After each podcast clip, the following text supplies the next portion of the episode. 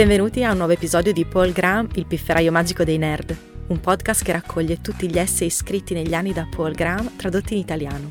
Tutti gli altri essay in italiano sono disponibili sul sito paulgraham.it, mentre quelli originali in inglese potete trovarli su paulgraham.com. Cominciamo! L'essay di oggi è letto e tradotto da Alessandro Cipriani. Il titolo originale è What Kate Saw in Silicon Valley ed è stato scritto da Paul Graham nell'agosto del 2009. La versione italiana si intitola Cosa ha visto Kate nella Silicon Valley.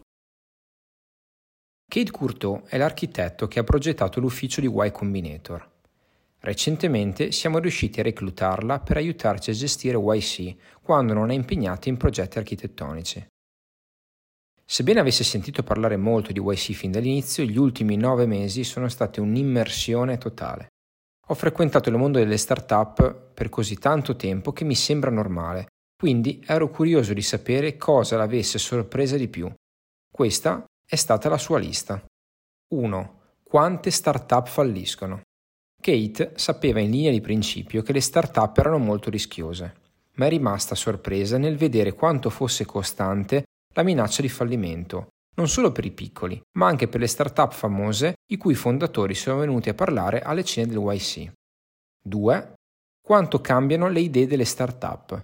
Come al solito, al Demo Day, circa la metà delle start-up stava facendo qualcosa di molto diverso da quello con cui aveva iniziato. Noi lo incoraggiamo. Avviare una start-up è come la scienza. Bisogna seguire la verità ovunque essa porti. Nel resto del mondo le persone non iniziano finché non sono sicure di ciò che vogliono fare e una volta iniziate tendono a continuare sulla strada iniziale anche se è sbagliata. 3. Quanto poco denaro può servire per avviare una startup? Nel mondo di Kate tutto è ancora fisico e costoso. Si può a malapena ristrutturare un bagno con il costo dell'avvio di una startup. 4. Quanto i fondatori siano scrappy. Questa è stata la sua vera parola. Sono d'accordo con lei, ma prima che ne parlasse non mi è mai venuto in mente quanto questa qualità sia poco apprezzata nella maggior parte del resto del mondo. Nella maggior parte delle organizzazioni non sarebbe un complimento definire qualcuno scrappy. Che cosa significa esattamente? In pratica è la forma diminutiva di bellicoso.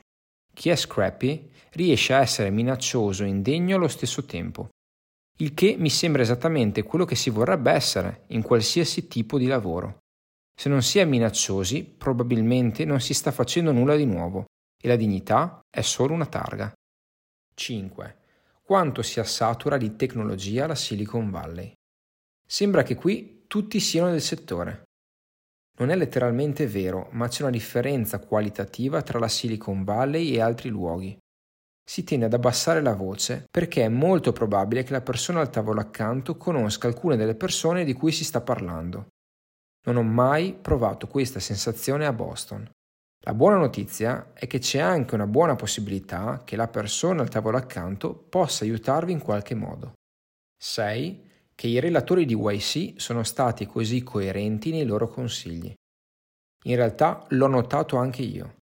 Ho sempre paura che i relatori ci mettano in una posizione imbarazzante contraddicendo ciò che diciamo alle start-up, ma succede sorprendentemente di rado.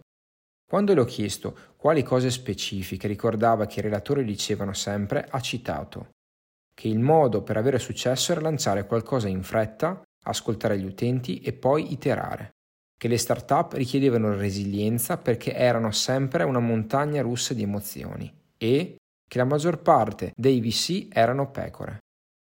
Sono rimasto molto colpito dalla coerenza con cui i relatori sostengono la necessità di lanciare velocemente e di iterare. Si trattava di un consiglio controverso dieci anni fa, ma ora è chiaramente una prassi consolidata. 7. La casualità dei fondatori di start-up di successo. La maggior parte dei fondatori famosi della Silicon Valley sono persone che non si vedono per strada, non è solo perché non si vestono bene, non proiettano nemmeno un'aura potente, non cercano di impressionare nessuno. È interessante notare che, mentre Kate ha detto di non essere mai riuscita a riconoscere i fondatori di successo, è riuscita a riconoscere i VC, sia dal modo in cui vestivano, sia dal modo in cui si comportavano. 8. quanto sia importante per i fondatori avere persone a cui chiedere consigli. Senza consigli sarebbero semplicemente persi. Fortunatamente ci sono molte persone che li aiutano. All'interno di YC c'è una forte tradizione di aiuto alle altre start-up finanziate da YC. Ma non abbiamo inventato noi quest'idea. È solo una forma leggermente più concentrata della cultura della Valley esistente. 9. Le start-up sono un compito solitario. Gli architetti interagiscono costantemente, faccia a faccia con altre persone, mentre una startup tecnologica almeno tende a richiedere lunghi periodi di tempo ininterrotto per lavorare. Potresti farlo in una scatola. Invertendo questo elenco possiamo ottenere un ritratto del mondo normale.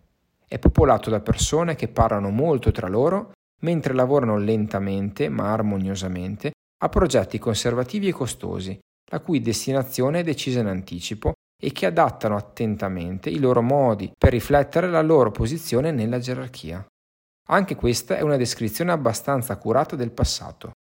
Quindi la cultura delle start-up potrebbe essere non solo diversa, come ci si aspetterebbe da qualsiasi sottocultura, ma anche, addirittura, un indicatore di riferimento. Grazie per aver ascoltato questa puntata di Paul Graham, il pifferaio magico dei nerd. Trovate tutti gli articoli di Paul Graham tradotti in italiano su paulgraham.it e gli originali in inglese su paulgraham.com.